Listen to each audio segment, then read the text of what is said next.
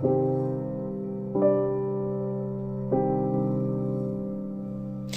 there, mucho gusto, and welcome to another episode of Detective Writer. I'm your host, Sally, aka Detective Writer, and today I am definitely super excited to reintroduce all of you to a murder mystery story time.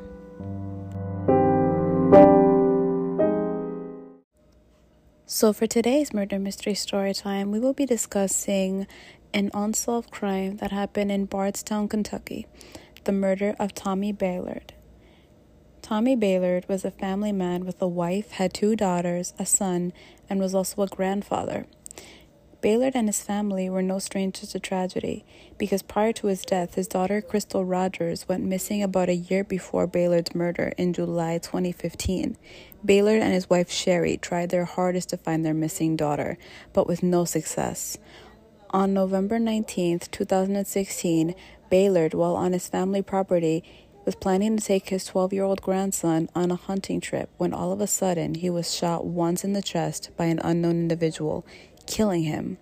To this day, both Ballard's murder and Crystal's disappearance remain unsolved. His wife Sherry believes that his murder is connected to Crystal's disappearance and seeks anyone with information to please come forward.